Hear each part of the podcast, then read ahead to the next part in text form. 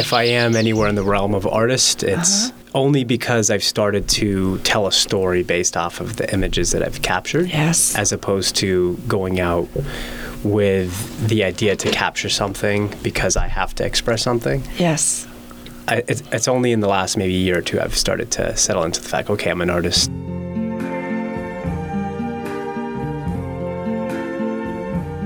I see trees of green, red roses too.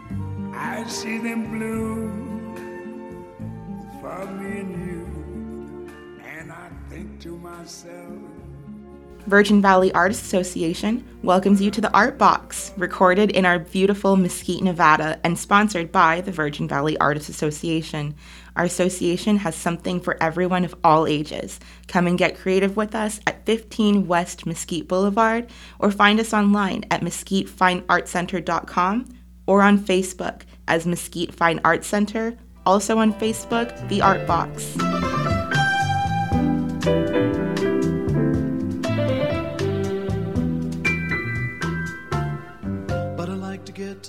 Linda and Steve here for the Art Box podcast, and today it's a Sunday. We're working on a Sunday. Everybody feel feel sorry for us, but Alex Harper, our friend Alex, was in Utah this past week, and he can tell us all about that. But so, Linda, how are you doing today on this Sunday, bright and early? I'm great, Steve, and I love working on a Sunday, especially when we have a guest like this. Welcome, Alex. Yeah, we've been trying to get Alex for a while. So, Alex, want to tell us a little bit about yourself? Yes. Hey, uh, Steve and Linda, thanks for having me on a Sunday morning. It's one of those mornings in the spring in the desert where you really feel like you should be outside. And I spent a little bit of the morning outside, uh, enough to scratch the itch. And now I'm here with the two of you and uh, really looking forward to this. Yeah. Alex Harper. Who is Alex Harper? Still trying to figure that out. Uh, what I do right now is I, I live in Las Vegas where I am uh, primarily spending my time working with the Red Rock Audubon Society as their lead educator, their lead naturalist, and somebody who is trying to advance the chapter's vision and mission through a variety of different uh, activities that we're doing. And so I'm, I'm a part of at least some of those activities or all those activities to some degree. Prior to that, I had been a field biologist or field technician working as a point count biologist or point count technician. I was working on a variety of solar and wind energy projects, doing environmental impact assessments almost exclusively on the wildlife side, and uh, conducting different bird monitoring counts. So these would be point counts uh, across the western United States. I'm a naturalist, uh, meaning that I'm a professional. it, it's it, it still boggles my mind that there's a profession for this, but it's pretty cool. Yeah, there's there's a I'm, I'm a naturalist working in Alaska and Mexico, uh, taking people around who are looking for wildlife or are interested in the natural world in some way, and and I'm there to assist them with opening that up through natural history interpretation, kind of telling the story of the natural world as as best I understand it um, in front of those people at those times. So. In, in Uh, other words, Linda and I both want your job. we do. so you just returned from Utah. I did. Correct? And mm-hmm. what were you doing there? There is a festival that takes place in the St. George area every spring. It's called the Red Cliffs Birding Festival, and it's put on by the local Audubon chapter there, uh, Audubon chapter there in St. George. And uh, this is a celebration of all things birds. So they have people coming in from around Utah and the Southwest, and even uh, other parts of the country coming in to spend a couple days uh, with other people who are interested in watching birds, talking about birds, uh, interested in bird biology or bird conservation. This festival is an opportunity for people to come in and go birding with uh, trip leaders and people who who know enough of what they're talking about and doing to take out groups and show them the bird life that South- Southwest Utah has to offer. What a treat that would be for me. Hey, Sure. I'm sure they'll uh, they'll open up registration for 2024 pretty soon. Good. Yeah, good. just a hop, skip, and a jump for you here. So you've been in Las Vegas for around five years. Before that, you were in Florida, and I read that you are one of five siblings. Yes, you've done your research. Yeah, uh, there. I come from a big family, and I'm coming from the Miami, Florida area. So, growing up in Miami really prepared me for life in Las Vegas for that type of city landscape.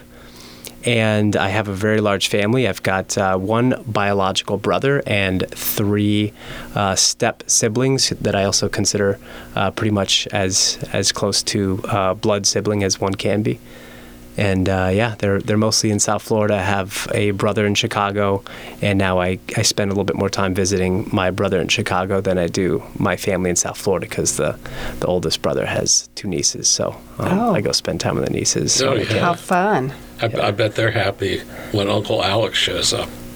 Yeah, they they uh, they enjoy catching bugs and watching birds. So I think they get a little bit of that from me, and um, that's something that they like to do. Little kids, I think if they get into that stuff early, it sticks with them.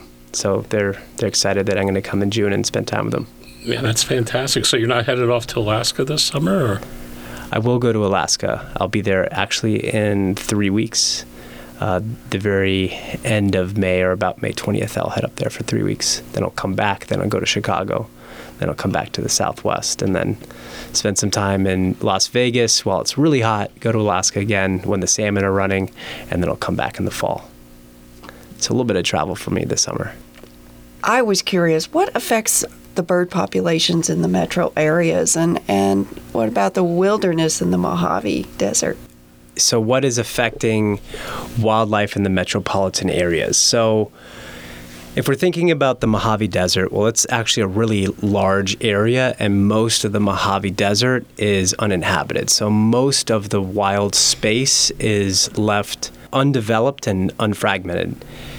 You start to run into issues when you have too many large roads running through the desert. These start to create fragmentations in the landscape and actually do provide barriers for some birds and things like tortoises and reptiles they have a trouble they have trouble crossing roads without getting hit. So tortoises have trouble with things like roads or railroads big time. You also have ravens that are actually doing really well in this period of time where you have human populations going up and for the most part you know 95% of most wildlife species their populations are going down. Well ravens are one of the few species that's actually exploiting uh, our our movements and our development and our behavior. Um, as our population goes up ravens also continue to expand. And something that they're doing is they're starting to create nests along the telephone poles that typically run along these roads. And so that means that these ravens are crisscrossing these roads and, and flying along those roads and looking for things that are crossing or maybe roadkill. So it actually attracts birds that can be scavengers or predators to things like uh, young tortoises to uh, places where they otherwise would not be.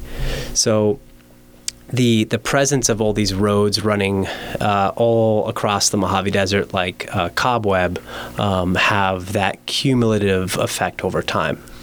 When we're looking at metropolitan areas like Las Vegas or Pahrump or Henderson, I actually see opportunities for a lot of animals to benefit, as well as um, other opportunities for wildlife to run into issues, hazards, if you will if we're looking at the entire Mojave Desert and the fact that one of the reasons that it is a distinct desert from other deserts is the fact that it gets very low rainfall.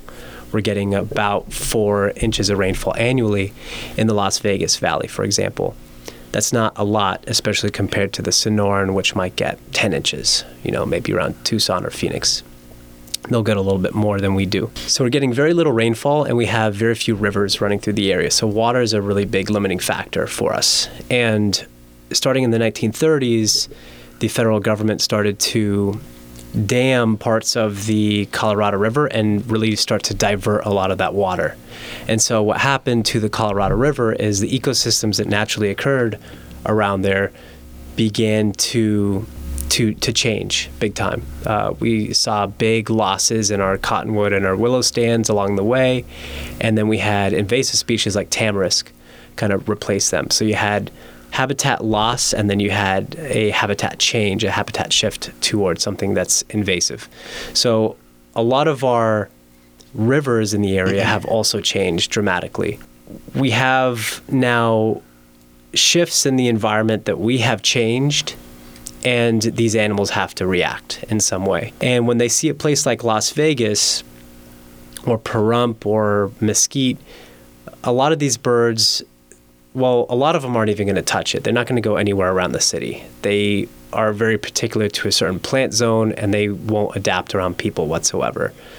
Some of those species might include the black throated sparrow or the rock wren or the canyon wren. They're just not really going to be around people that much. No matter what we do, no matter how much xeriscaping we add to our yards, they're just not going to adjust. Then you have other species that will adjust and they'll use the urban oasis that we have created in adaptive ways or uh, exploitative ways. So, what I mean by that is they will find ways to to find shelter, find food, and habitat, even though we have these obstacles that are there or we have made these artificial or non native uh, environments, uh, they can still use those. So we do see that, especially in spring migration, where you have birds coming in from all over, they see this billboard of green and blue of lawns and drip irrigation and fountains and, and water runoff and habitat. They see that and they come and they get resources, they hide, they drink water, they have food, and then they're able to fatten up, replenish their energy sources, and then they move on if they're a migratory bird. For a lot of our migratory birds, I actually see our cities as very helpful.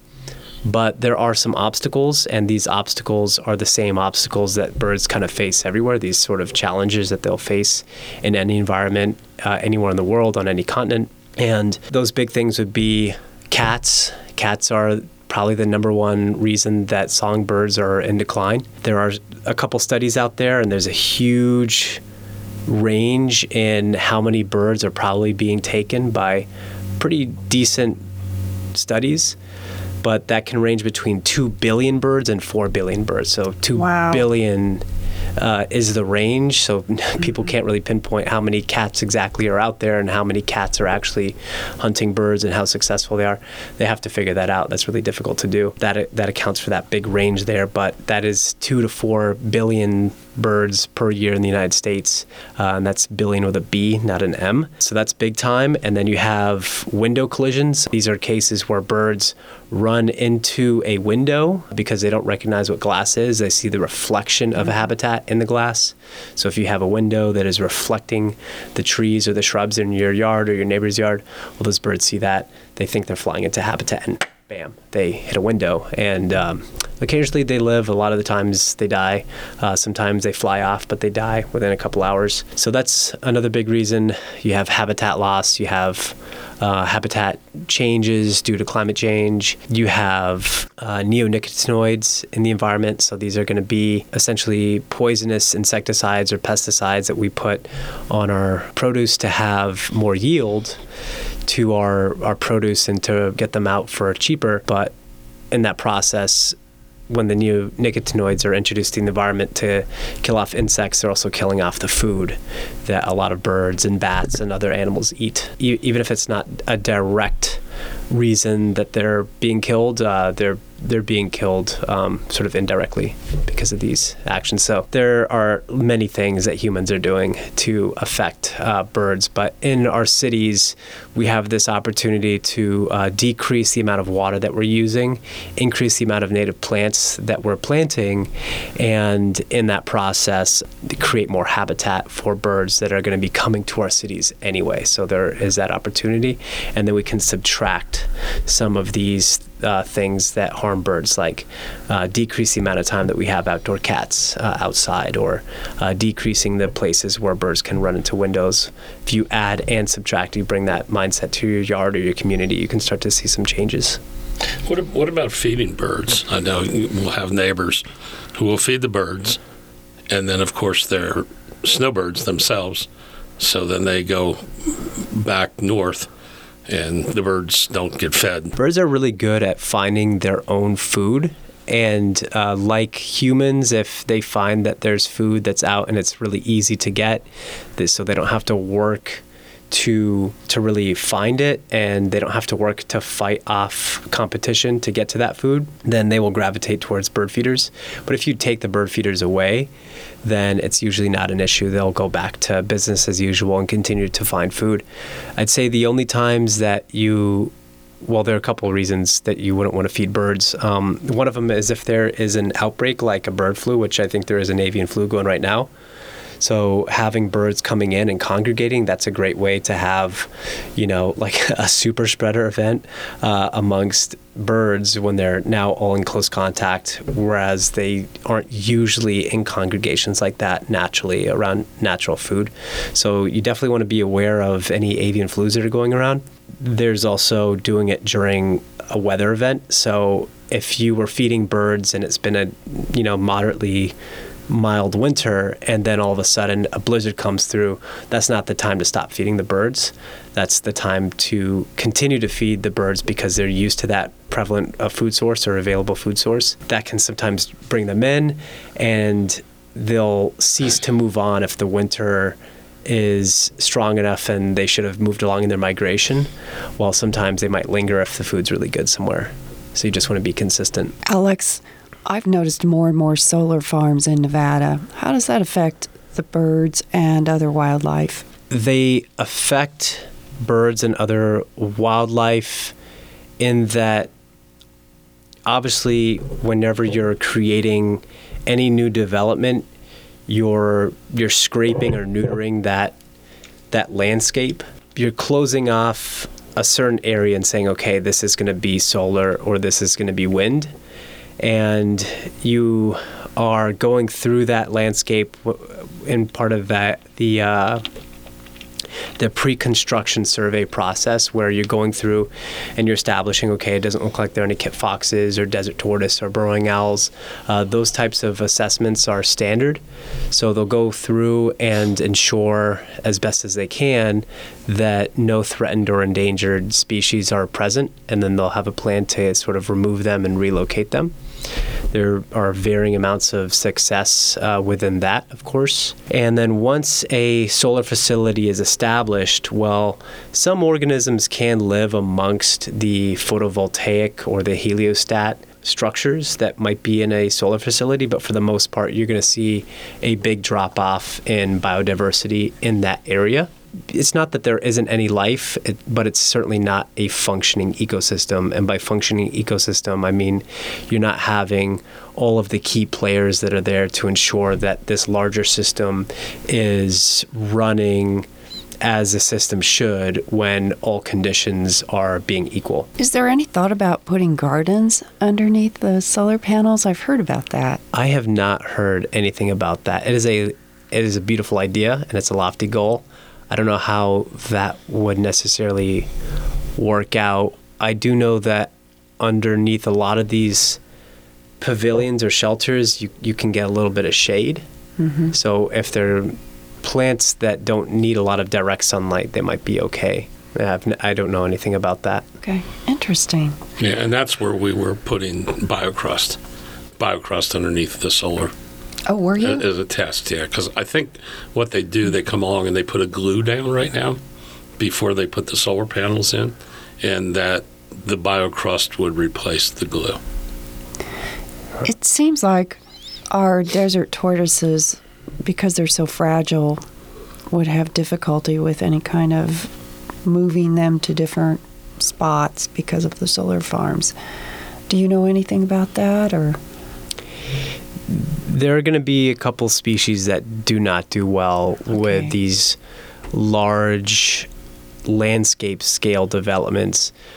Many of our larger terrestrial animals, firstly, they have territories or ranges. Mm-hmm. I think we're all familiar with territories and ranges, but this is going to be the the individual's home range where it's sort of setting aside a certain part of the landscape for itself to meet its own needs. That would require, the, or that would include the areas where it's resting or in brumation, where it's feeding, where it's getting its water sources, and proximity to a mate. those are some of the elements that they're looking for. You know, when we look out at the desert, we think, oh, well, you know, there's just like infinite space, infinite possibilities. But the reality is, is every time we are developing anything, whether it's solar or a new subdivision or whatever, we're displacing what's already living there. And mm-hmm. these animals and their biology are as such that they're not just going to go start to cohabitate with their neighbor just because they've lost many acres just now to a development. Now you have an animal that is pushed out of its own home range, if it survives the development, of course. If it moves out, well, now it's going to be competing with the other animals that have established territory, Sure. and then they're going to figure it out. So either that animal that was displaced outcompetes the one that it just got moved into mm-hmm. out of necessity, or it gets pushed out itself.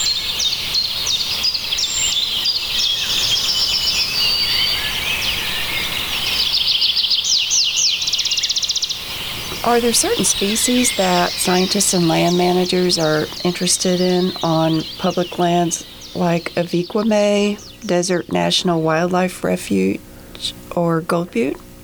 animals that are federally listed, and then you have other species that the state is also additionally interested in. Sometimes there's some overlap. The big ones in southern Nevada are almost always kit fox, badger, desert tortoise, burrowing owl, golden eagles, uh, Gila monsters in some areas. And I feel like I'm forgetting something. Did I say burrowing owl?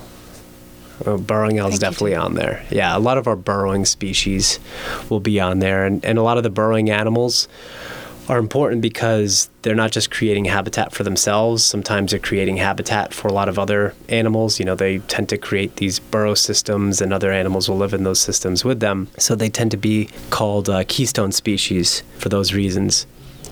If we're looking at birds, there are a couple birds that aren't getting a lot of airtime, so this is an opportunity to give them a little bit of airtime. Good, here we go. yeah, so here I am. Here's my big moment for these birds. Uh, some of them include the thrashers, and the thrashers are members of the mimid family. The mimid family is a family of songbirds, which include the mockingbird. A lot of people are familiar with the mockingbird. Well, there are a couple species that are about mockingbird size and shaped, sometimes a little bit longer with longer curved bills, and these are, are thrashers. And Nevada has a couple species of thrashers, most of them living in the southern part of the state in the Mojave portion of the state of Nevada. We have the Bendire's thrasher, we have the LeConte's thrasher, Crissal thrasher, curve-bill thrasher, as well as the sage thrashers. These are species that typically like very arid environments, and we have two species in particular that are seeing quick population declines across their ranges, and of course, their ranges extend into parts of Nevada. So we have land managers who are interested in monitoring the populations of these birds because they're declining quickly, and they tend to be living on large areas of public land that is uh, a desert habitat. If we're looking at the LeConte's thrasher, this is a pretty widespread species. You get them around mesquite, anywhere that you have creosote. You have to kind of go out there and be paying attention. If, and if you know what they sound like, you'll eventually run into a LeConte's thrasher. They're not a, a very rare species of bird, but they are showing that they're sensitive to the drought these birds are already kind of living at the edge anyway in the desert. A lot of the animals living in the Mojave Desert are demonstrating, you know, how far at the edge animals can live at anyway. And this drought is taking us to the edge of of demonstrating where animals can successfully replenish their population in a way that allows them to live deep into the future, right? And good conservation be, should be establishing whether or not we're able to allow these animals and plants to live deep into the future in the places that they that they belong, right? So there's a lot of emphasis on these animals that are at the edge that are showing that they're not keeping up with the changes that they need to make. And so this requires asking conservation questions uh, that include what types of habitats do they live in? What rate of uh, recruitment might there be? So if you lose some some individuals in a certain area, how quickly can they replace themselves from other populations? Is it high or is it low? Lots of different questions. And a lot of these birds like to live in the types of Mojave ecosystems that are being identified by uh, renewable energy uh, resource companies. They're saying, okay, well, we want this long, flat area of creosote desert. And uh, to many people that might look like just sort of barren desert as as many people classically look out at the desert and, and believe. But that's precisely the type of habitat that the LeConte's thrasher uh, does well in. Very open desert that is creosote shrub dominated and those are the, the areas that are being targeted by uh, a lot of these these solar facilities I want to talk about the disappearing dark skies and the impact on migration? Oh, yeah, there there actually is a connection there. Once upon a time, probably what 200 years ago, North America was almost entirely dark skies. I mean, you had a couple a couple towns or cities here and there, but for the most part, you didn't get lights on constantly throughout the night in towering skyscraper buildings, right? So um, now it's really difficult to find parts of the desert where there isn't at least some sort of light pollution feature or source somewhere in the distance. I was at Bryce Canyon a couple nights ago, and it was pretty dark out there. And I know that there are only a couple small towns in the area, so I feel like I, I got some pretty nice dark skies. But those types of environments are harder and harder to find. It's not just stargazers that enjoy a good night sky, but songbirds actually migrate typically at night, and they are using the celestial bodies and the stars and nebulas and features of the night sky to help them navigate. So birds too require on dark skies to be able to help them navigate from wherever they're coming from to to towards wherever they're going over the course of a night when they're migrating. For us as bird conservationists, we're also encouraging people to turn off their lights at night at their homes or wherever they're working because all these lights are actually obstructing birds and their ability to navigate. And so coming from a place like Las Vegas where you have the the brightest city as seen from space, that's a pretty monumental challenge that, that one could take on if that's the if that's the way that we want to go. But it, of course, it just starts with having the conversation with a couple people who are on your side and think that that's a valuable thing to do, and then you hope that uh, you get enough people that can be persuasive with that and demonstrate to a lot of people that may not understand yet just how valuable songbirds are or how valuable birds are in the ecosystem and that it is of our best interest to ensure that their migrations continue on for many more generations and that one of the best ways for us to do that is to turn off those lights when we can especially during spring and fall migration which is uh, spring migration is happening right now. I was just going to say i was recently at the north rim of the grand canyon and they're doing something different now they have a lot of their lights out. I had forgotten something in my vehicle and went out of the cabin to to go find it with my little cell phone and I could barely see. I totally passed my adventure mobile and had to find my way back to the cabin, but the the view of the sky and all the stars was just tremendous. I really enjoyed that. They're turning the lights out at the North Rim now. I didn't know that they they were doing that. Was it for bats and for birds? I believe know? so. Yes. That's great. Yeah. Uh, I, I feel like a lot of our parks, our national parks, will start to lead the way. They'll start to model that good behavior for us to to follow. So that, that's really cool, and you're able to benefit. You know, you're able to to benefit in the way that the birds are able to benefit. You're able to see a lot more of the stars out there. Everyone I wins. I had never seen that many stars. It was so exciting. we want to talk about snakes between Florida versus the Mojave. Oh, good question. I'm curious about that. Yeah, let's talk about snakes. And the reason I know about snakes is because of his Instagram page and mm-hmm. his snakes. yeah, let's let's talk about snakes. Tell us the difference difference between Florida and the Mojave. Of course, water's probably one of them. Yeah. Okay. There are a lot of ways that that one could go, I think, when examining the the reptile diversity and, and composition, the assemblage, if you will, in the Mojave Desert versus that of Florida. Florida has some of the highest biodiversity of reptiles and amphibians, partially because of the presence of water. Most of that is going to be around the Apalachicola region, so that central part of the panhandle where Alabama, Georgia, and Florida kind of meet. That's the epicenter for herp diversity in North America. It's greater there than anywhere else because of the turtles, the frogs, the salamanders, snakes, and lizards that you all get in the same area. Whereas in the Mojave, when you're looking at the reptiles, it's pretty much all reptiles that are well suited to life away from water. And so we have less reptile diversity in the Mojave, and at least as far as snakes go, compared to parts of Florida because we have less water. And in Florida, we have a lot of frog eating snakes. So a lot of our diversity is coming from the fact that we have snakes that eat frogs or snakes that eat a lot of uh, like worms or snails or slugs. These are animals that they're eating that only live in moist environments. Whereas here it's pretty much a completely dry environment.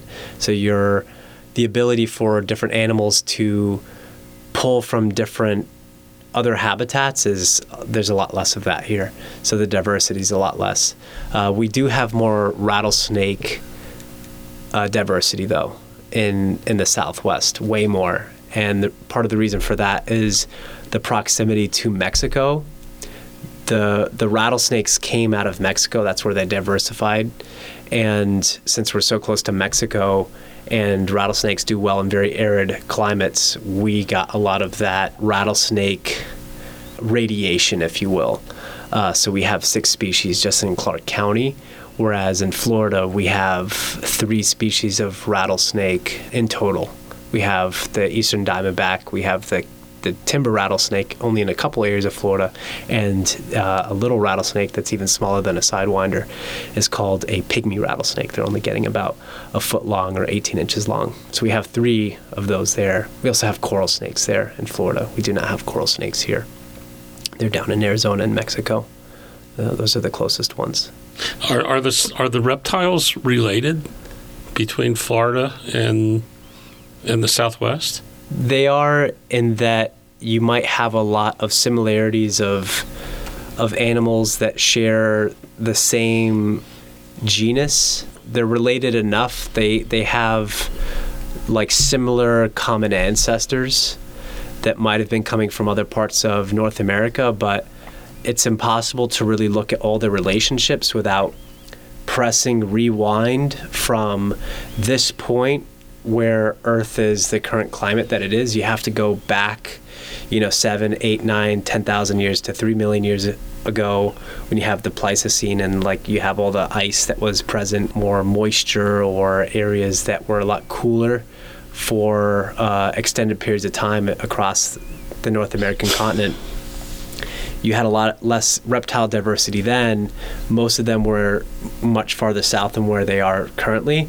And then as Earth has warmed, these animals have been able to expand their ranges farther and farther north to where they are currently. You can look at them now and you might think like, okay, well these reptiles, all these animals, they don't look all that related and they're found in disparate parts of the country in completely different habitats, but you can see the similarities uh, when you sort of look at what they've had to experience just in the last seven to eight thousand years to three million years ago, in particular with the Pleistocene. And I was probably opening up too big a question, but Oh. always.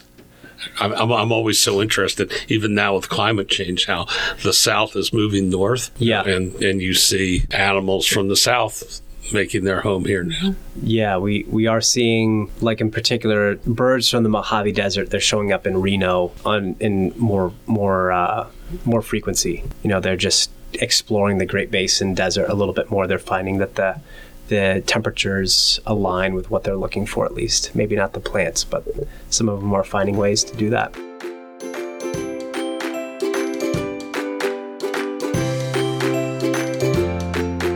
Alex, I looked at your Instagram page today and you are such an amazing photographer, and I especially love the way on the page that you made comments. I wrote down a couple things I really found interesting. So, you ate desert mistletoe. Tell me about that, and what bird were you watching, and Yeah. and why? I well, really quickly, I I owe, I owe it to my mom uh, for helping to convince me that I I do approach photography through the lens of somebody who's exploring the subject matter and trying to figure out what the story that I'm observing, what it means to me, and and why it stuck out in the first place. Whereas before, I was just going out to take photos of things, mostly just to document them. And then over time, I realized that I wanted to think more deeply about what was happening in those photographs. And sometimes on Instagram, I'll post something, but there's a lot more that I have to say. And so you probably got to one of those photos where, you know, I, I felt like there's something that I need to, to tell about what I'm seeing here. And Goth cardinal. the goth cardinal, yeah, the Yes. Phainopepla. Uh huh. Okay, so we're talking about the Phainopepla here. The Phainopepla is a bird that a lot of people might be familiar with, at least be in, in passing. Somebody has seen it. You know, they're driving down a, a wash or through a bosque in the southwest and they see the classic mesquite tree or a catclaw acacia growing amongst uh, Mojave yucca and, and creosote. And they see this dark, slim bird, a little bit smaller than a mockingbird with a a tall crest and maybe it has some iridescence or a red eye to it, well, that's probably going to be a Phainopepla. And a Phainopepla is a species of songbird that we get here in the Southwest. They're also down in Mexico. For much of the year, they're exclusively eating a species of berry or a type of berry from a species of plant called the desert mistletoe. And the desert mistletoe is a parasitic plant that grows on a host tree, the host tree being a catclaw acacia or a mesquite tree, of which we only have a couple species of mesquite trees. So, very few trees that the desert mistletoe can grow on, but it grows on those plants pretty prevalently when they're in the right climate for it. And the Phainopepla targets the mesquite trees and the catclaw acacia- acacias because the desert mistletoes are growing on them. So the relationship here is between the tree, the parasite, and the bird.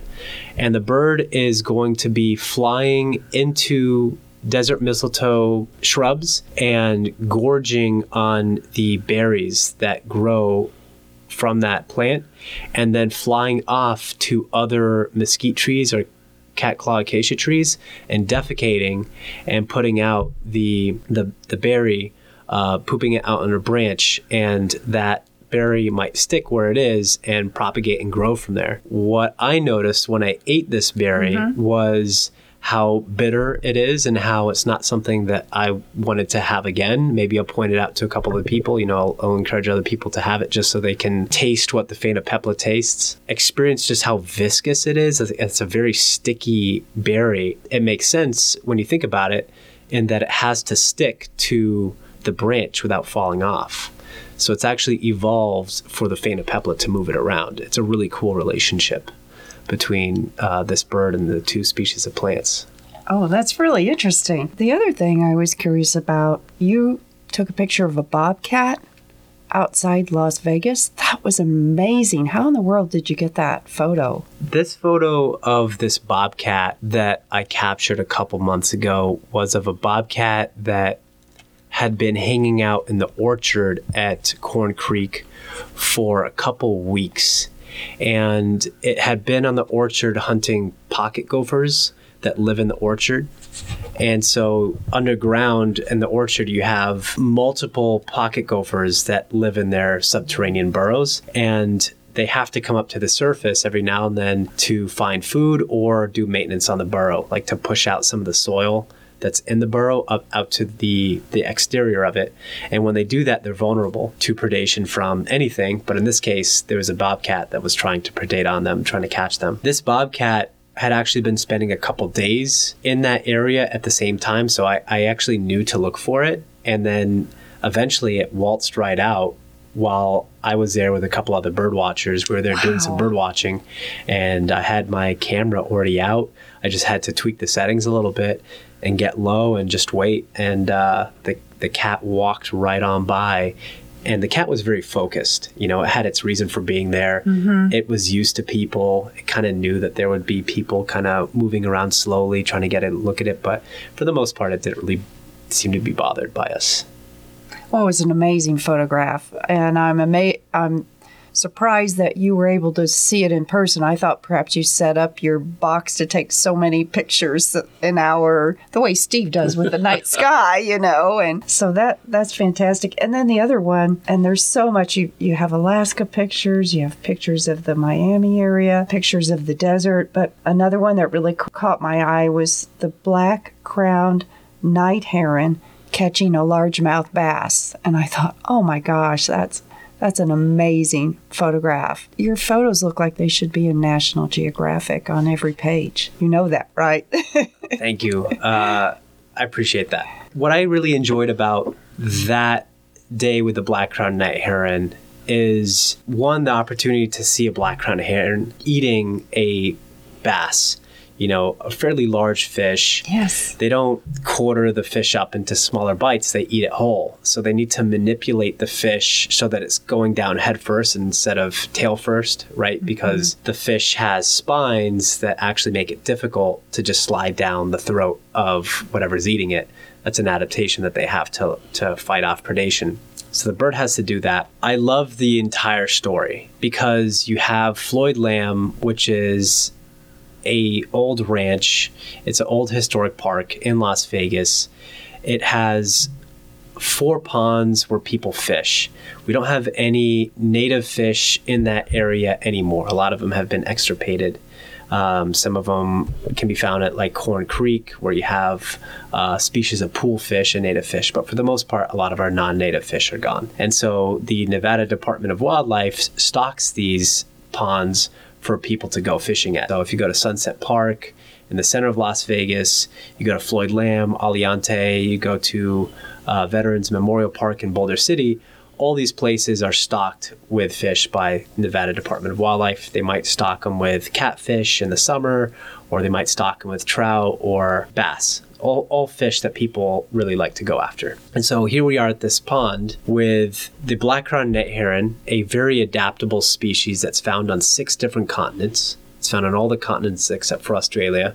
They do really well around human habitation. They've learned to adapt or be exploitative around humans. And so I think that's already really interesting. Then you have this bird finding its way to live amongst people despite all of the challenges that people throw at them because it is feeding on fish that the state agency has introduced to the pond to keep the anglers happy in southern Nevada that aren't otherwise able to go fishing all that easily because we're living in the Mojave Desert. Right. You know, so there's just like this cascade of things that had to happen or reasons that needed to exist in order to actually have the fish in this pond in the first place that's actually attracted the birds there to begin with and then I have this opportunity to go out and see this interaction that's happening and and all, all of it seems kind of artificial because the bird's there only because we've created the habitat for it to be there mm-hmm. and given it the opportunity to catch fish that wouldn't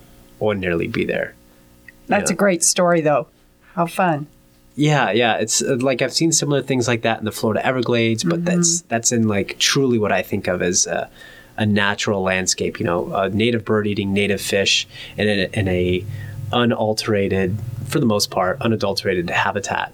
Mm-hmm. Whereas here, it's way different. Is it hard sometimes to combine your science person with your arts person? Because I have difficulty with that. I I was my background is mathematics. When I go from my very structured life trying to do artistic things, it's difficult for me. Do you have that problem or I've struggled with that for a lot of my life.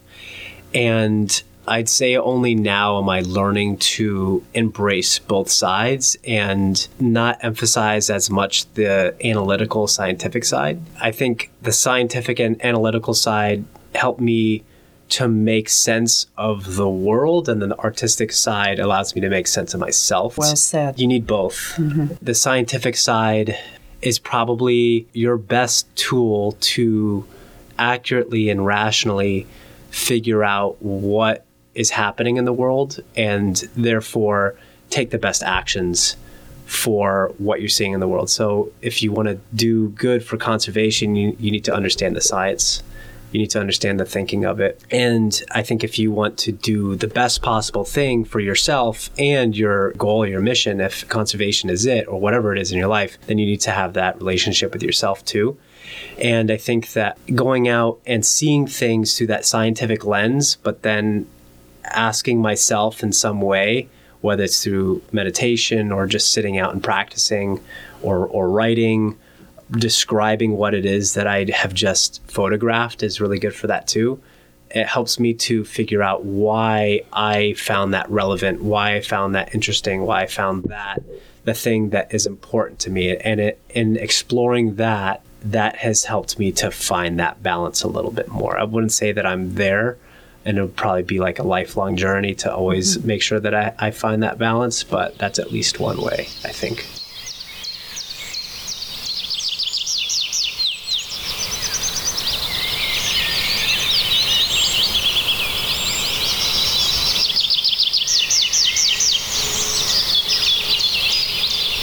Alex, if you could go back in time, where would you go and why?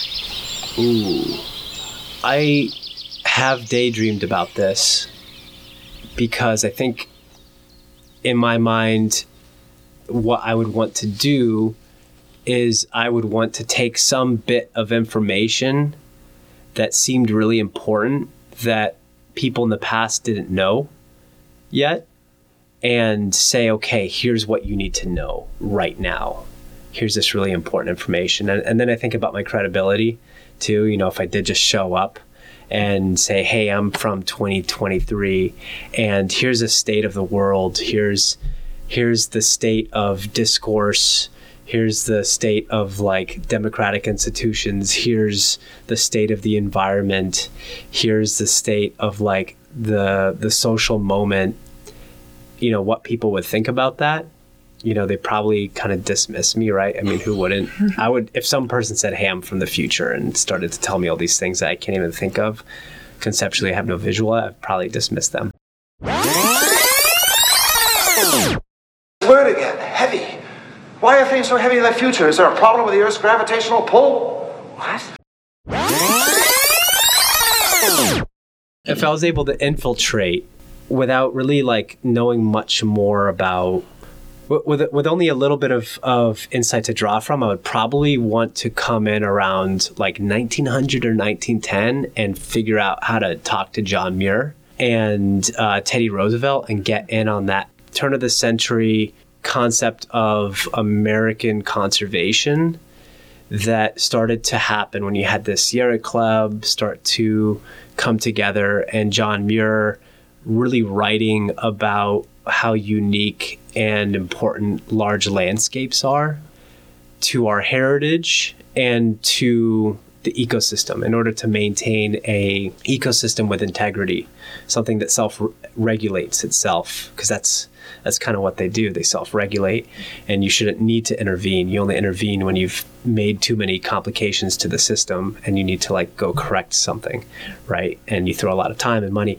Well we want to avoid that as much as possible. And i would i would just kind of want to come in and say hey here's an, a lot of other things that have happened that maybe you weren't accounting for yet and maybe adopt that into your approach.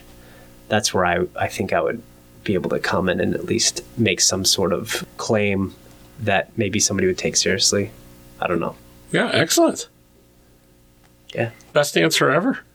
yes. yeah? Oh cool Is there anything that keeps you up at night now? Oh, things that uh, keep me up at night.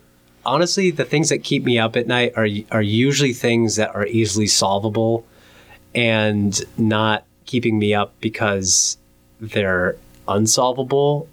The things that keep me up at night are probably the things that are are thoughts about things that I should have done in order to make sure that I have a clear head so I can do what's really important. I'm running behind on getting an email out to somebody or working on a document or, you know, this year it was like taxes. You know, I kept putting off my taxes. And I think if I just kind of did all these things that I know would help clear up my space, I would be able to do more with that freed up bandwidth. Those big ideas or those big looming things that like come with a sense of dread or something like that. I don't really fret about those things as much as I have in the past. Now it's about like the little things like, oh, Alex, you want to like get up and have this productive day. There's so much to do. You should have done these other things first in order to clear your mind. So it's like not really big topics anymore. I try to I try to make time to put those aside and return to them the next day with a clear mind. Sounds like a good plan. Did you ever see the movie Forrest Gump? yeah, Do you many times. Do you remember when he started running and then all of a sudden he said, I'm done running and he turned around, went back? It's one of my after my- favorite scenes. Okay. Oh, so I'm thinking, Alex, um, you grew up in Florida and here you're in Nevada. Did you just one day say, okay, I've seen a lot of water. I'm done now. I'm going out to the desert? how did you, how in the world did you get out here? That movie actually was really impactful on me. Really? because yeah for a couple of reasons but one of them that scene does stick out. And i watched it when i was in high school and really think that that scene where he's running across the united states i remember thinking like i want to see some of the united states. You know i want to be on some of these historic roads and see some of these landmarks. And um, I, I definitely feel like that inspired or incited some wanderlust in me uh, when I was younger. Forrest Gump remains one of my favorite movies of all time. I love water. Want to be around the ocean, I think, again. I do get to spend some time around the ocean here and there throughout the year. You know, when I go to Mexico or Alaska, I'm around the ocean. I settled on the desert because I love I love the desert. I did have a moment when I was younger where I remember thinking like I really want to live in this ecosystem. I think it's really interesting.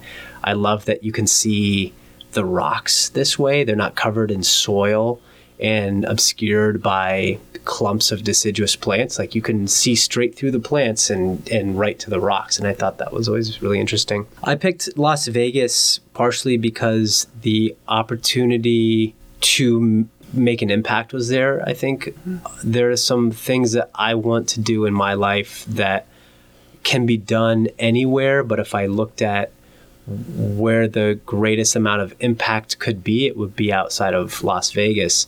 And when people ask me, you know, why Las Vegas, it seems like the last type of place you would want to end up, you know, like nobody's doing anything there with bird conservation or there isn't any wildlife to see there. And I think like, okay, well, it's that precisely that type of thinking that is so pervasive that tells me that's those are the reasons to be there. You know, those are the reasons to be in Las Vegas or the Mojave Desert is because these are very interesting ecosystems with a lot happening in them. They're as complex as any ecosystem. And the things going on in these ecosystems are as important to the functionality of the world as pretty much anything else. It doesn't get as much love or understanding as it deserves. It's sort of seen as the the space in between the environments that have something to offer, as opposed to something that is already an ecosystem with a lot to offer in the first place. Very much. Good question, Linda. Good answer, Alex. Steve, you know, we're interviewing another star, another hero here Yes. who helps to make the world a better place for all of us. Thank you. Alex, what has inspired you this week? The wildflowers.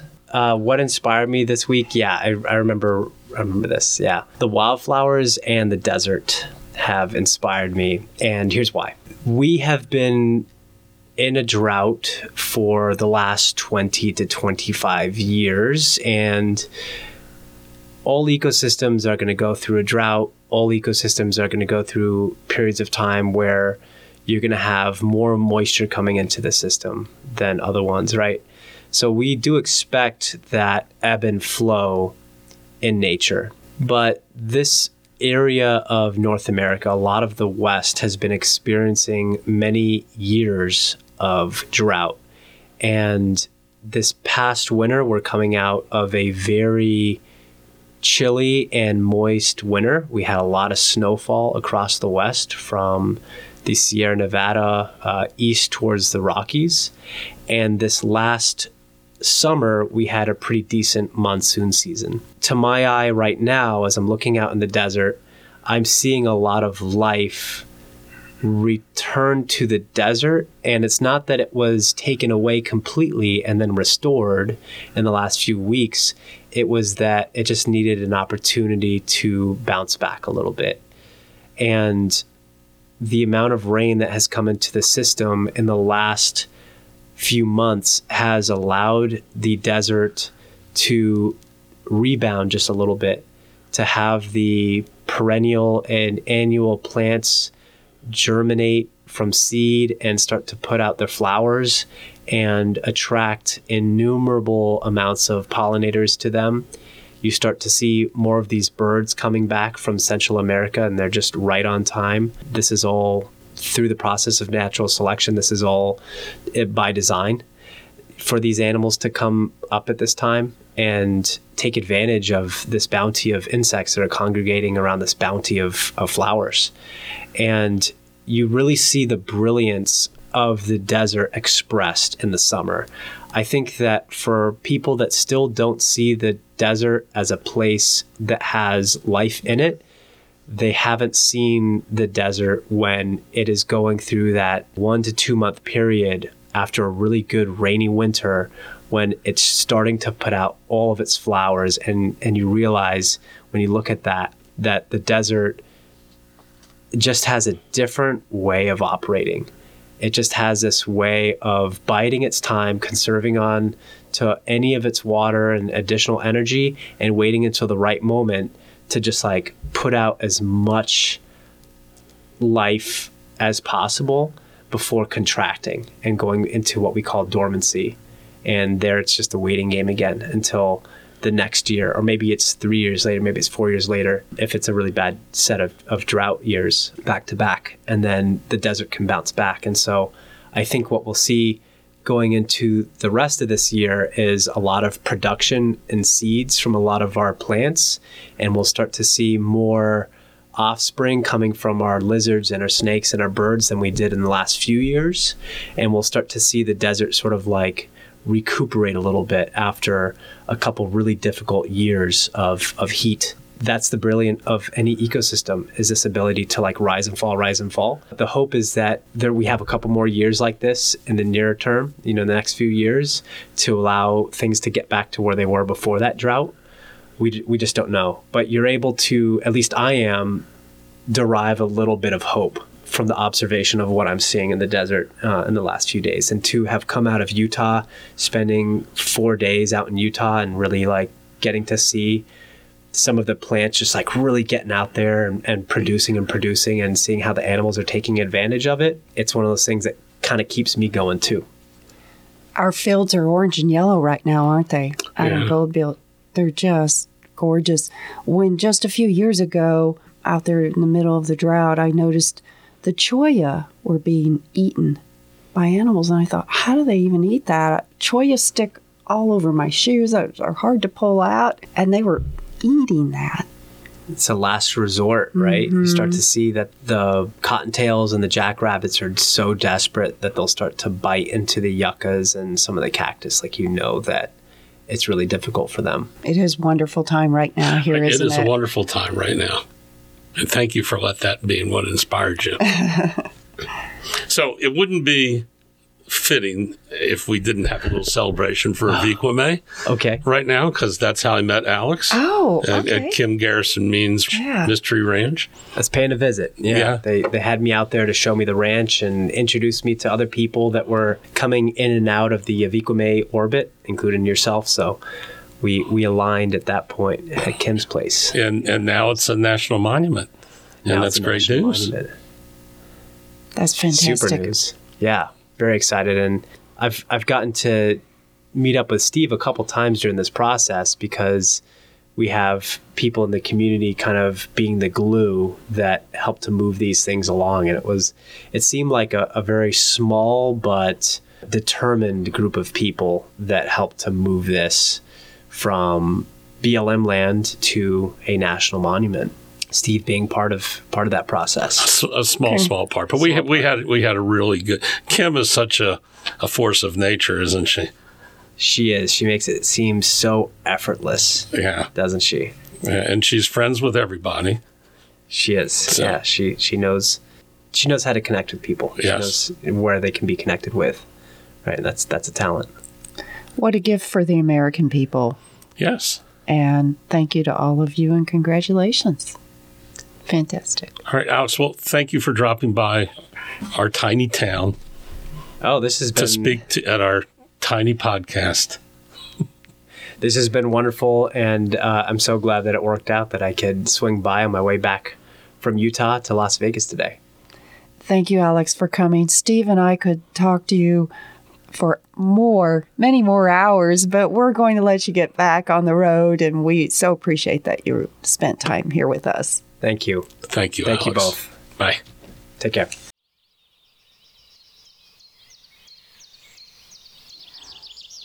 Alex is a podcaster too.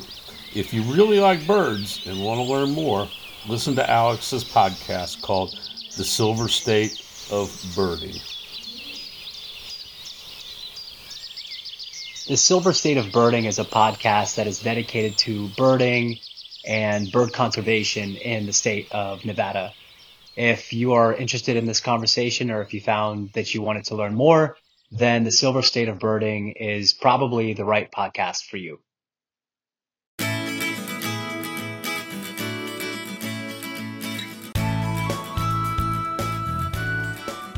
Broadcasting from Mesquite, Nevada, in the scenic Mojave Desert, the Art Box sponsors thank you for listening. To find our next and past podcasts, find us online at mesquitefineartcenter.com, where all accompanying images and links are available on the Art Box page. Questions, comments, opinions, and concerns can be sent to artboxvv at gmail.com. The views and opinions expressed in this podcast are solely those of its hosts and guests and do not necessarily reflect the views and opinions of the Virgin Valley Artists Association.